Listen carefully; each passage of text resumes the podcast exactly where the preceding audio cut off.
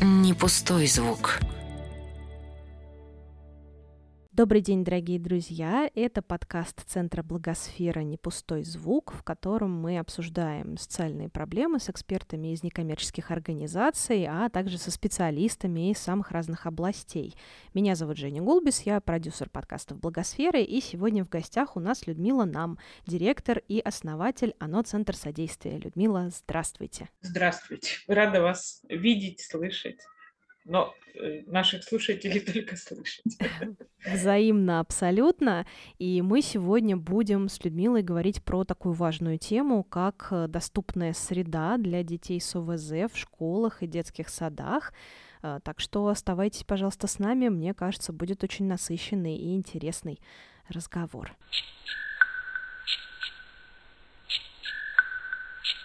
Расскажите нам, пожалуйста, как так вообще сложилось, что вы пришли в эту сферу, что вы стали основателем, директором Центра содействия, да, вот как так случилось, что такого произошло в вашей жизни, что вас вот потянуло именно, именно сюда? Ну, случилось это со мной еще в 2002 году. Я была обычным завучем обычной муниципальной школы. Вот. И на тот момент мало что понимала и знала о людях с нарушением развития. Но в тот момент мы э, очень много, как завуч, я работала в поле лидерства, общественных организаций, да, самоуправления в школе, и мне предложили поехать э, в Германию, в Берлин, чтобы пройти стажировку в социальных организациях. Вот, так в 2002 я оказалась там. Это было 6 месяцев жизни моей. И э, я работала в текстильных и дерево, текстильной деревообрабатывающей мастерской для взрослых людей с ментальными нарушениями. И затем мастерская открылась, закрылась на ремонт, и меня отправили в школу для детей с нарушением развития. Вот. Это была пол, полна дневная школа. Ребята там проводили целый день э, в группах по 6-7 детей. Там было три э, педагога, и в сопровождении работали вот либо волонтеры, либо вот такие стажеры, как, как я. Ну и было очень много ребят, которые проходят альтернативную госслужбу, то есть было много мужчин в школе. И вот, наверное, вот это был мой первый культурный шок. Понимаю, да, мы привыкли, что это такая какая-то больше женская область. Много всего я пыталась понять, осознать. Вот, если вот говорить о нашей будущей теме о доступности среды, да, вот очень много, наверное, инсайтов именно тогда со мной произошло, потому что я человек не очень хорошо говорящий на немецком языке, очень часто себя ловила на том, что для меня среда не всегда доступна, да, и вот кто являлся провод... моими проводниками доступности среды. В первый день работы в этой школе, например, моим сопровождающим была девочка с синдромом Дауна. Она мне показывала, куда я должна ходить в туалет, где я буду обедать, ну и так далее. То есть она вот была как раз для меня проводником по доступности среды для меня. И по истечении шести месяцев я вернулась в Ростов, э, вернулась снова в школу и стала понимать, что я не вижу вокруг себя тех детей, с которыми я работала в Германии. Ну и, соответственно, стала себе задавать вопрос вообще, где они находятся, почему они не находятся в школе, да, и почему вот э, у них нет этой доступной среды. Я обошла все организации в Ростове, которые на тот момент работали, их было не так много. Это вот э, реабилитационный центр Свеча, Добродея, которые сейчас еще работают.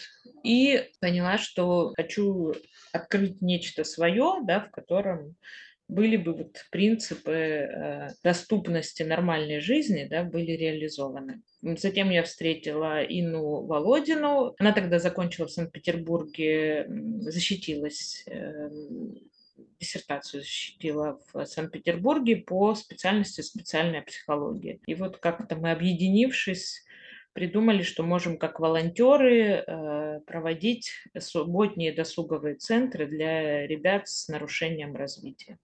1 октября 2005 года мы собрались на первое наше занятие. А как так вышло, что эта вся история переросла вот в ОНО, да, в центр?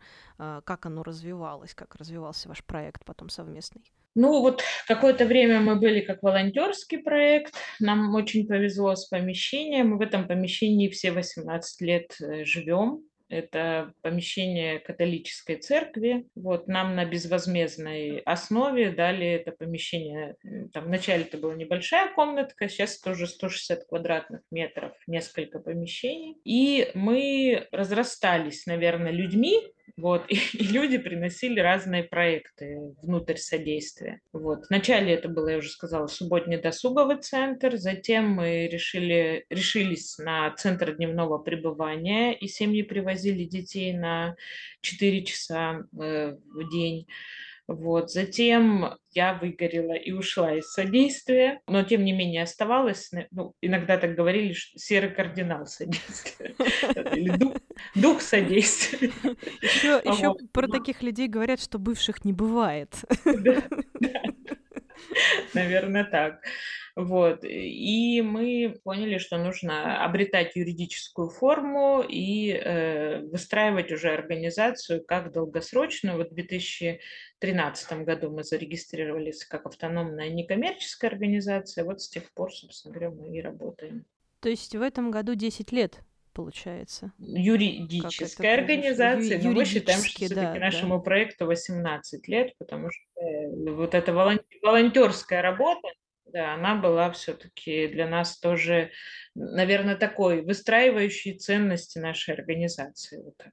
Потрясающая, по-моему, история. Не будет ли это слишком личным и неделикатным вопросом, если я вас спрошу, как, на ваш взгляд, можно справиться вот с этим состоянием выгорания и вернуться на ту же стезю, поскольку у вас был такой опыт? Потому что, мне кажется, вот в такой сфере перегореть как нечего делать вообще. Самое, наверное, сложное в выгорании, что ты не всегда, не, не всегда, а вообще не, не замечаешь, что ты выгораешь.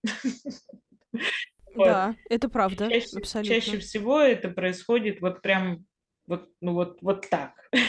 То есть какая-то последняя капля капает, да, и ты э, в, как, ну, в какой-то момент понимаешь, что все, ну, ты дошел до границы. Мне, конечно, было сложно самой себе простить э, то, что я, ну, ушла, да, вот, но это было еще связано со здоровьем, вот, и, наверное, только это меня заставило остановиться и все-таки выдохнуть и немножко поменять жизненные приоритеты. Да. Я пришла обратно, потому что я понимала, что я всегда слежу за содействием. Mm-hmm. Mm-hmm. Я не могу отпустить его.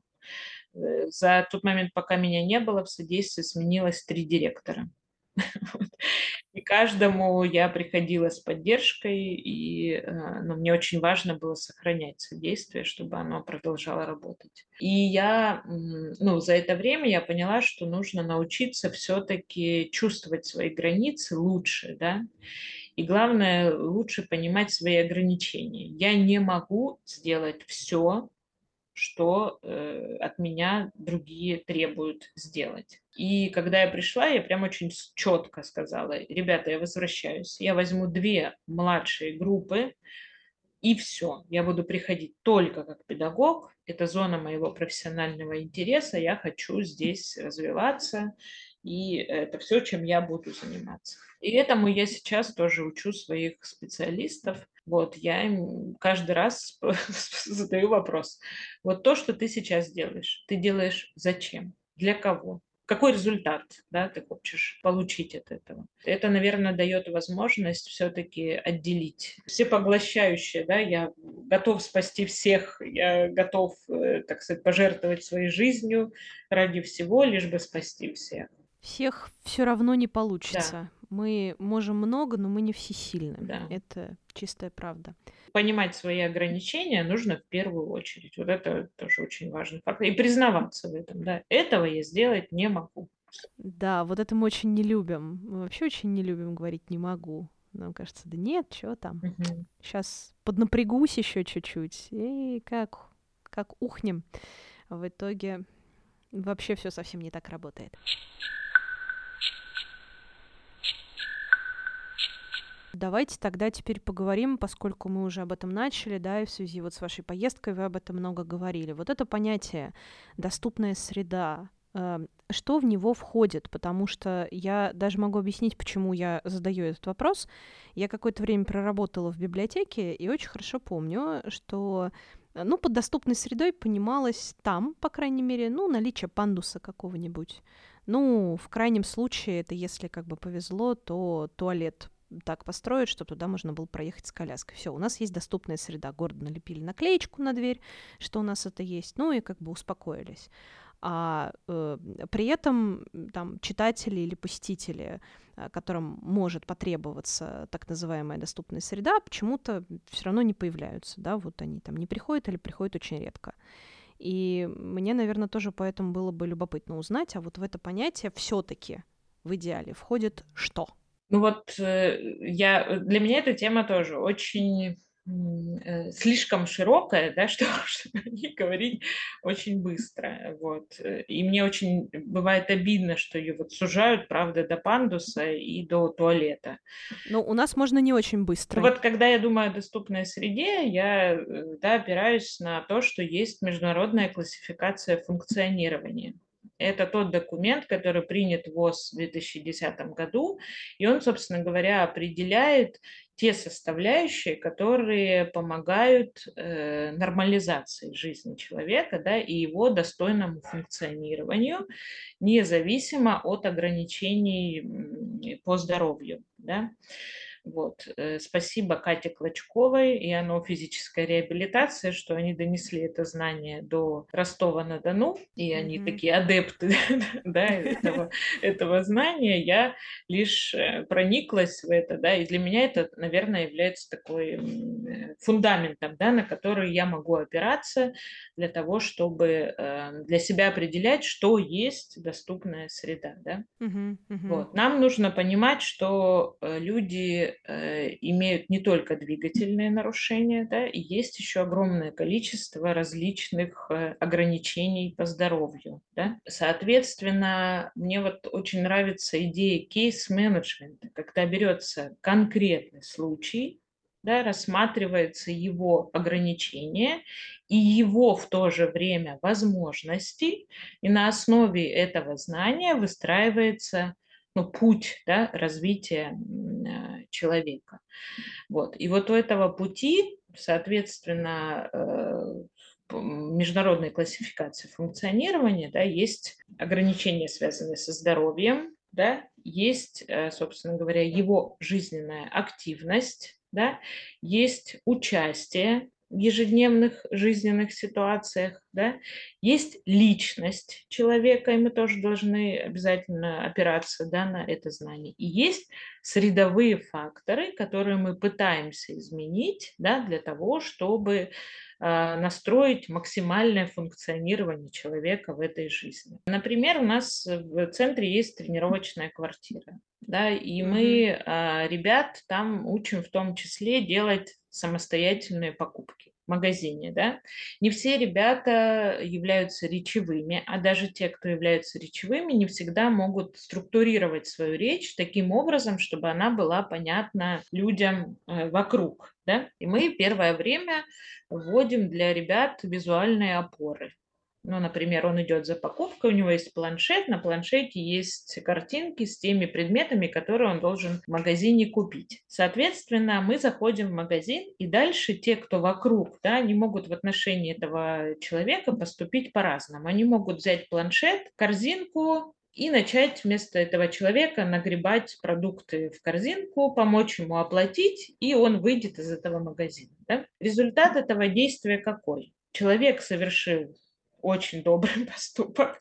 Но человек, который проживает в нашей тренировочной квартире, не научился ничему. Да, и его поход в этот магазин ну, ну, имеет нулевой результат. Вот. Соответственно, э, прежде чем отправить наших ребят в магазин, мы э, зашли сами в этот магазин и поговорили с сотрудниками о том, что мы понимаем, что вы добрые люди, вот, но сейчас мы приходим сюда, чтобы обучать наших ребят делать нужные покупки.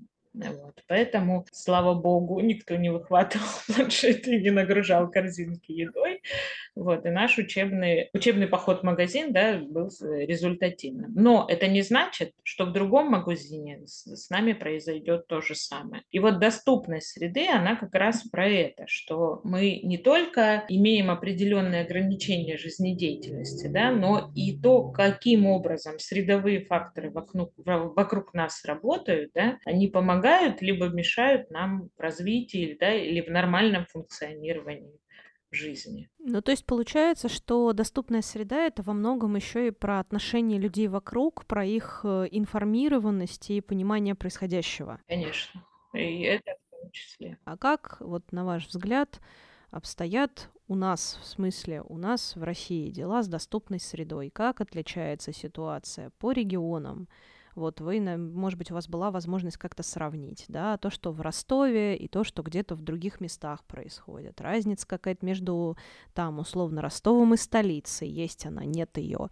А, вот очень любопытно, как вы опишете вот эту ситуацию. Во-первых, наша организация входит в альянс «Ценность каждого». А вот, и буквально в июне мы встречались у вас в Благосфере и как раз обсуждали ситуацию в Москве и в регионах, и о том, как, собственно говоря, это все все настроено и как это работает. Плюс мы с сотрудниками очень часто ездим на стажировки в другие организации, тоже есть возможность понять, да, э, что происходит здесь. Но ситуация, конечно, совершенно разная в регионах. Очень долго в отношении Ростовской области я слышала, что мы тяжело пробиваемый регион.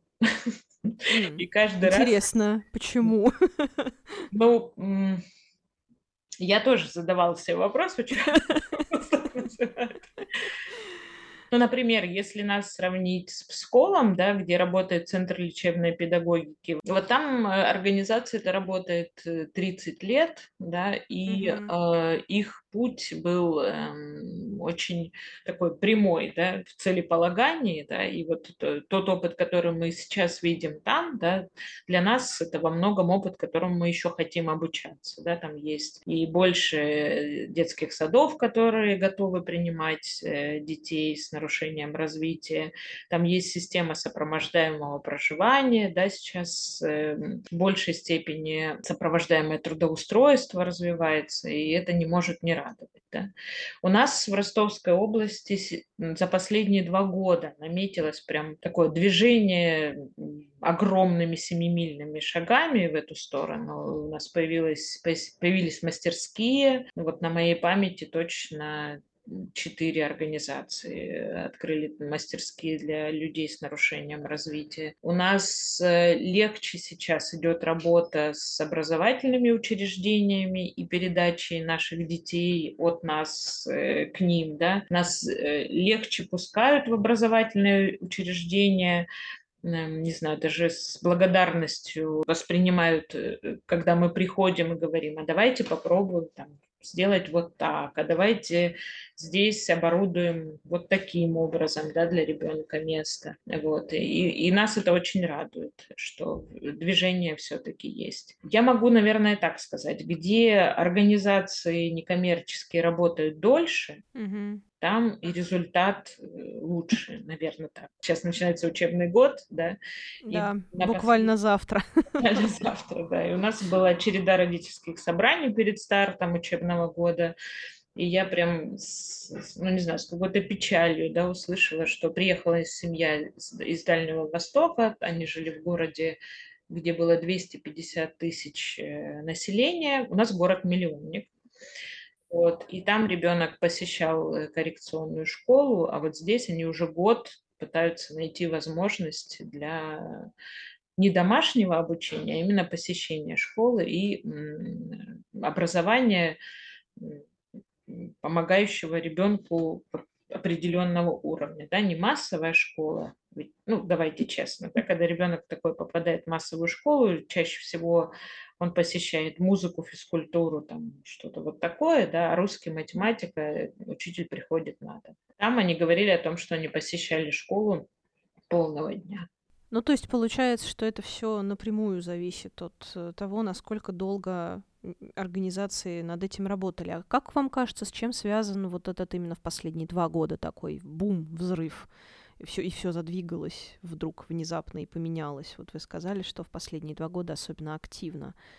Как вам кажется, почему? Ну, возможно, это связано с тем, что у нас в Ростове появился ресурсный центр ага. по поддержке некоммерческих организаций, вот Атлас НКО. Органы государственной власти стали более открытые, да, и принимать некоммерческие организации как партнеров в тех или иных проектах. Как, на ваш взгляд, в идеале выглядит, ну, допустим, школа или детский сад, не знаю, можете расписать и то, и другое, или выбрать что-то, что вам комфортнее будет описать, э, с доступной средой. И что из этого уже есть и делается, допустим, в Ростове, да, вот и там в вашем регионе, а к чему еще есть смысл стремиться, и что еще есть смысл продвигать, доделывать? Ну, э, идеально, мне кажется, что в каждом районе нашего города да, должны быть некие учреждения, ну, я бы так сказала, полного цикла, да, которые помогают семье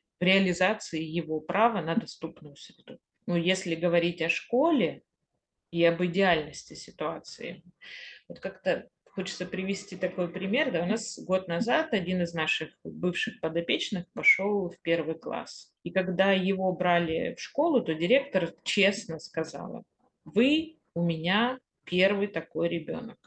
Я плохо знаю, как с вами быть, но я буду очень стараться максимально поддерживать обучение в нашей школе. Но это золото, конечно. Да, и вот, в это, вот как бы идеальность в неидеальности. Mm-hmm, Понимаете, mm-hmm. должны встретиться люди, вот два человека, например, родитель и директор образовательного учреждения, или родитель и учитель, и поговорить о том честно, да, что можно реализовать в нынешних условиях, а что реализовать нельзя. Угу. И тогда, наверное, получится ну, в этой встрече договориться да, о том, что как, кто берет на себя какую ответственность. Да? Ну, то есть это, опять же, история такая получается про коммуникацию в первую очередь и про то, как люди друг к другу да. относятся. Или, или про партнерство, да, угу. про то, что все-таки, а, когда такой ребенок приходит в школу, это всегда стресс и для ребенка, и для родителей, и для образовательного учреждения. И вот этот ну, нужно понимать это. И затем думать, что можно из этой точки сделать всем трем да, для того, чтобы э, всем чувствовать себя комфортно. Это, конечно, знаете, с одной стороны, это звучит прям, ну, максимально разумно и гуманно, а с другой стороны, понимаешь, что если представить, что так в каждом образовательном учреждении должно происходить, это то тогда правда думаешь, ну, это какая-то идеальная ситуация, утопическая, к сожалению. Да. Ну, потому что я просто вспоминаю, как по-разному бывает в школах, даже если ты там э, ребенок не с ментальными или физическими какими-то ограничениями, все равно же бывает очень по-разному. Где-то бывает э, хорошо, где-то бывает приемлемо, а где-то бывает очень плохо и некомфортно. Э, это человеческий фактор, наверное, я не знаю, что на это влияет. Сложно сказать. Да, и когда не встречаются все партнеры этого процесса, тогда эта сложность увеличивается еще больше потому что ну, невозможно решить проблему, когда каждый ее решает по-своему. Такая лебедь, рак и щука угу. получается. Отсюда да, получается, да. наверное, и конфликты, когда родители пишут жалобы на директоров, да, вот. Отсюда есть выгоревшие директора, которые не понимают, как организовать процессы и почему-то пытаются это сделать, э, ну там, не знаю, разрываясь, да. А почему, как вам кажется, ну я понимаю, что это звучит тоже как такой философский вопрос, я не ожидаю, что вы знаете идеальный тоже какой-то четко выверенный ответ, но просто как вы думаете, почему так происходит? Потому что вроде как э, человек, э, животное, нуждающееся в, в социализации постоянно, или жизнь нас на нее толкает, даже если нам кажется, что она нам не очень нужна.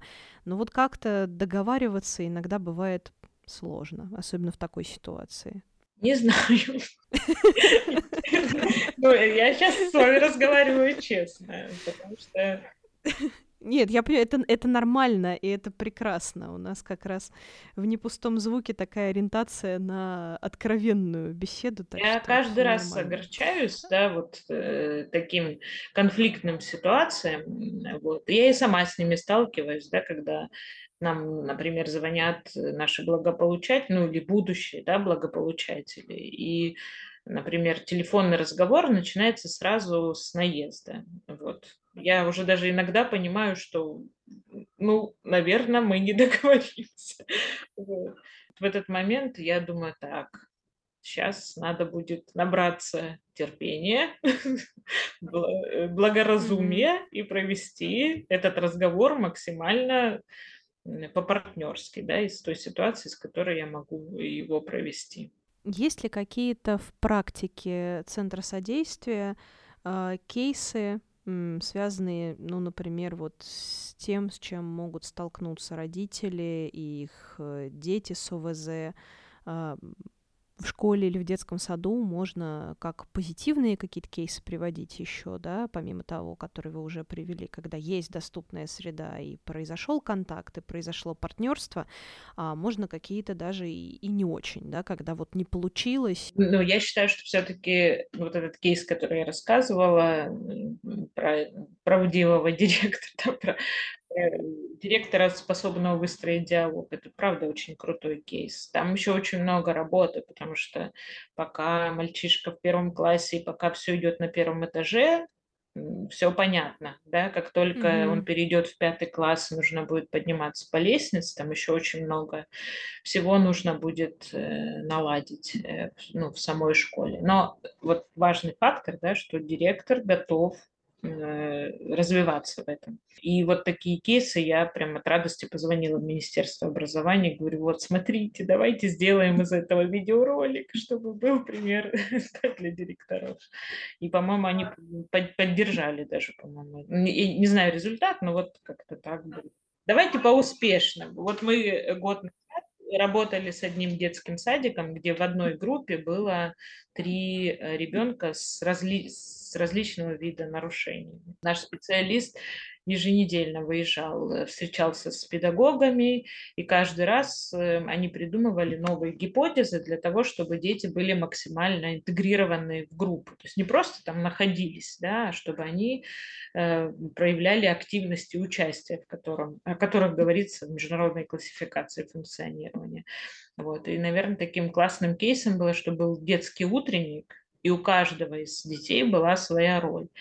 Вот. И, ну вот если вы понимаете, да, что там, у ребенка с расстройством аутистического эм, спектра, да, такое немножко полевое было поведение, он метался по залу, его одели птицей, галчонком, и во время спектакля он вылетал периодически и пролетал по сцене. Это была часть, э, собственно говоря, спектакля. Ага, и мне кажется, что это очень классно, потому что Прекрасно. Он был, он участвовал, он э, был, да, он проявлял активность и участие, да.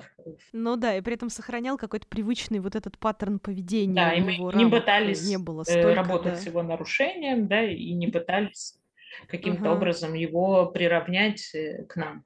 Как вы считаете, как обстояли в Ростове-на-Дону дела до того, как э, Центр содействия за эту тему взялся? И как они обстоят теперь? Вот добиться удалось чего?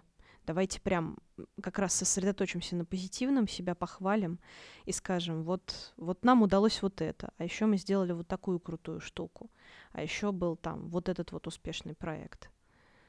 Вот именно для детей с УВЗ и их родителей. Чего появилось? Чего раньше не было. Про ресурсный центр уже мы слышали, что ну, был. Ресурсный центр да, а НКО это не, не, наш, не наш результат, но они сподвигли да, к, к развитию НКО сектора в Ростовской области. Вот очень сложно присвоить себе э, как-то позитивные результаты, да, но, наверное, из таких э, для нас важных вещей когда-то содействие было на старте первых ресурсных классов э, в Ростовской области, сейчас их уже по-моему, было 7, а сейчас вот за последний год еще большее количество выросло. Мы уже э, разъединились в два НКО, да, этим занималась раньше другая, ну, ага. ну, то есть старт был у нас, и потом мы приняли решение разойтись в два НКО, потому что немножко не совпадали по сфере деятельности. Но, тем не менее, э, начало было у нас, да. Вот, э, наверное, второй такой очень важный фактор, что эти ребята стали виднее, да, вот, мы очень долго э, бились над статистикой, чтобы понять, сколько, да, сколько таких детей у нас в Ростовской области. Вот сейчас, там, за прошлый год мы даже смогли из Министерства здравоохранения выбить количество детей от нуля до трех лет, которым необходима ранняя помощь. Вот. Угу. Первая служба ранней помощи тоже возникла в, э, в Центре содействия, и мы вот уже третий год э, ведем две программы ранней помощи. Раннюю пташку, и это, это тренинг для родителей, э, которые только узнали о диагнозе расстройства аутистического спектра. И вторая программа ранней помощи для детей с тяжелыми множественными нарушениями развития, либо с ну, так называемые дети биологического риска, да, у которых возможно э, развитие нарушений. Вот. Это служба, когда на дом приходит наш специалист, консультант ранней помощи и поддерживает семью вот прямо на уровне э, постановки диагноза. Да? А, кстати, вот я так, извините, немножечко перебью. У нас просто был в непустом звуке целый выпуск про протокол сообщения диагноза. Угу. А, в Ростове он есть? Нет. Нет, Да. пока. Да, пока да, еще он- точка роста. Да, мы уже несколько раз об этом говорили, мы проводили круглые столы и встречались с, э, с, э, общественностью. Вот сейчас последнее в июле был круглый стол, где собирались общественники. Мы в резолюцию в очередной раз внесли необходимость э, утверждения протокола диагноза. Вот, и слава богу, вот сейчас, ну не знаю, последний год у нас э, диалог с Министерством здравоохранения на эту тему начался, и я надеюсь, что какое-то развитие этот вопрос получит. Да, хочется верить, потому что я знаю, что, э, по-моему, как раз в этом году еще в паре регионов, что ли, он появился. Да, А, ну, то есть дело, пусть не очень быстро, но движется. движется. Так что, может быть, может быть, опыт других регионов как-то тоже поспособствует. Но я так понимаю, что вы вот э, э, прям прицельно этим в том числе, да, Да. тоже занимаетесь вместе с коллегами. Да. Ну, вот, собственно говоря, мое возвращение в содействие после вот выгорания, и э, я ушла на 6 лет в декретный отпуск. Оно было собственно говоря, связано с развитием темы ранней помощи. Вот. В 2018 году я вернулась э, как обычный педагог, вот, открыла первую группу э, детско-родительскую, ну и затем дальше стала изучать этот вопрос, знакомиться с коллегами, и мы э, вот, в 2019 году начали первую, открыли первую службу ранней помощи, когда специалист приходит домой в семью. И вот сейчас у нас э, шесть специалистов уже работающих с малышами. Ну, не с малышами, конечно. Ранняя помощь– это услуга, оказывающая всей семье. Ну вот в марте этого года мы открыли тренировочную квартиру. Как она устроена? Что значит тренировочная квартира? Мы уже упомянули это, да? Ну, давайте чуть поподробнее, чтобы было понятно, зачем она нужна и что там происходит. Ну, наши ребята растут, да, и мы, ну, очень много заявок от их родителей получали на то, что ребятам сложно перемещаться самостоятельно по городу, что они не умеют э, покупать. Очень многие из них не понимают, что такое деньги. И мы с такой одной комичной ситуацией в первый же день работы тренировочной квартиры столкнулись. Мы договорились с ребятами, что они купят, например, ну, там все для рецепта чечевичного су- супа, а ребята закупили Мгм. печеньки и кока-колу. Вот. Ну, правильно, что больше хотелось, то и закупили. Какой там чечевичный суп в конце концов? Кому он нужен? Ну, знаете ли, очень вкусный суп, и потом все, всем содействием его доедали. Нет, я-то верю, но просто точно так же, знаете, э, вспоминаю, что в более юном возрасте как-то мир по-другому видишь. Да. Но здесь еще и проблема, конечно же, в том, что сложно таким ребятам сепарироваться от семьи, да, и вот э, это тоже одна из тех историй, с которыми мы в тренировочной квартире работали. Это был четырехмесячный цикл, э, пять ребят э, возраста 18 плюс с ментальными нарушениями, приходили ежедневно в квартиру и дальше учились жить с определенным бюджетом финансовым, оплачивать квартиру в Сбербанке, вот, ежедневно покупать продукты, распределять средства, планировать, собственно говоря, бюджет на месяц и перемещаться самостоятельно по городу. Ага, они там не ночевали, да, они уходили домой, но Да, как бы как на работу да. туда. Это формат именно Ага. тренировочной квартиры, то есть это учебное проживание. Вот. Мы, конечно, мечтаем о том, чтобы это родил, чтобы это превратилось в больший проект, чем это сейчас. У нас, собственно говоря, и ту квартиру, которая у нас была, нам дана на безвозмездных условиях сейчас продали. И вот мы на новый учебный год снова ищем, где нам поселиться с нашим проектом, потому что он имел большой отзыв от родителей, и э, заявок у нас сейчас огромное количество на такой формат работы с ребятами. Еще бы, конечно.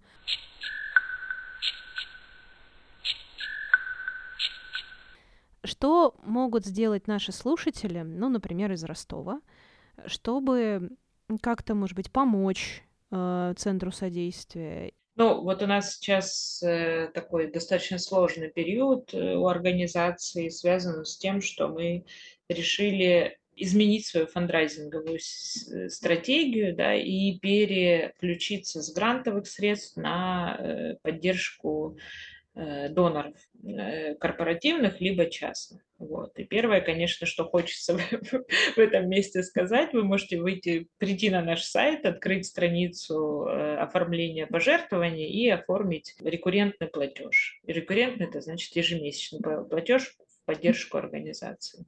Ну, это, конечно, сейчас такая... Я прям вам искренне желаю удачи, потому что это не самая простая история, особенно сейчас. Так что, правда, вместе с вами призываю наших слушателей это делать. И надеюсь, что у вас получится этот переход, и что он пройдет как-то максимально, ну, гладко, безболезненно. Безболезненно, конечно, ничего не бывает, но мы понадеемся, что все будет хорошо. Ну, э, мы приняли для себя эту стратегию, делаем сейчас огромное количество всяких движений в эту сторону, да, и надеемся, конечно же, надеемся, очень просим о поддержке, потому что э, вот на вчерашний день я посмотрела, у нас 449 заявок на наши программы. При фактической возможности там, чуть больше 100 семей принять в наши программы. Ну, то есть где-то четверть даже поменьше. Да, мы стараемся в партнерстве с другими организациями перенаправить семьи куда-то, да, либо э, связаться с какими-то другими организациями.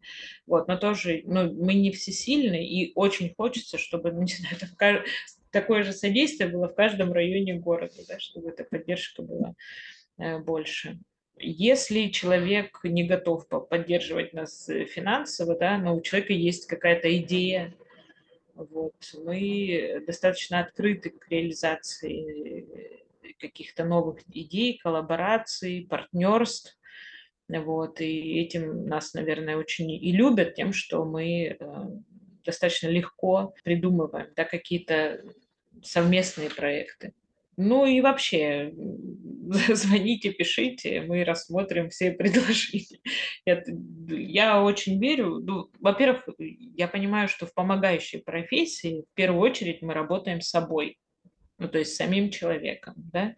И чем э, больше рядом с нами будет вот этих людей, да, способных работать с, с собой, вот, тем, э, наверное, ярче будут наши проекты, результативнее и ярче и результативнее все.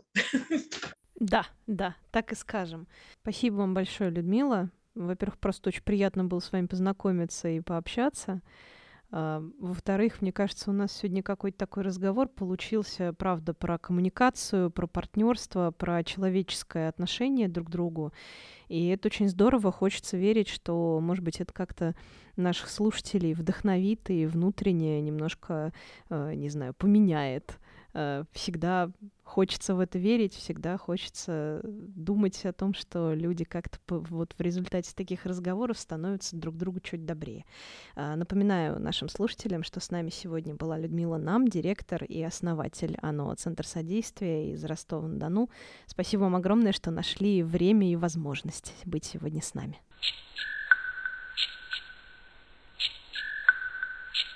Но я напоминаю нашим слушателям, что это был подкаст «Не пустой звук». Вы можете найти его на любой удобной подкаст-платформе, точно так же, как и другие подкасты Благосферы в случае необходимости, как это делается, третье место и «А вы знали?». До скорого, пока-пока. Не пустой звук.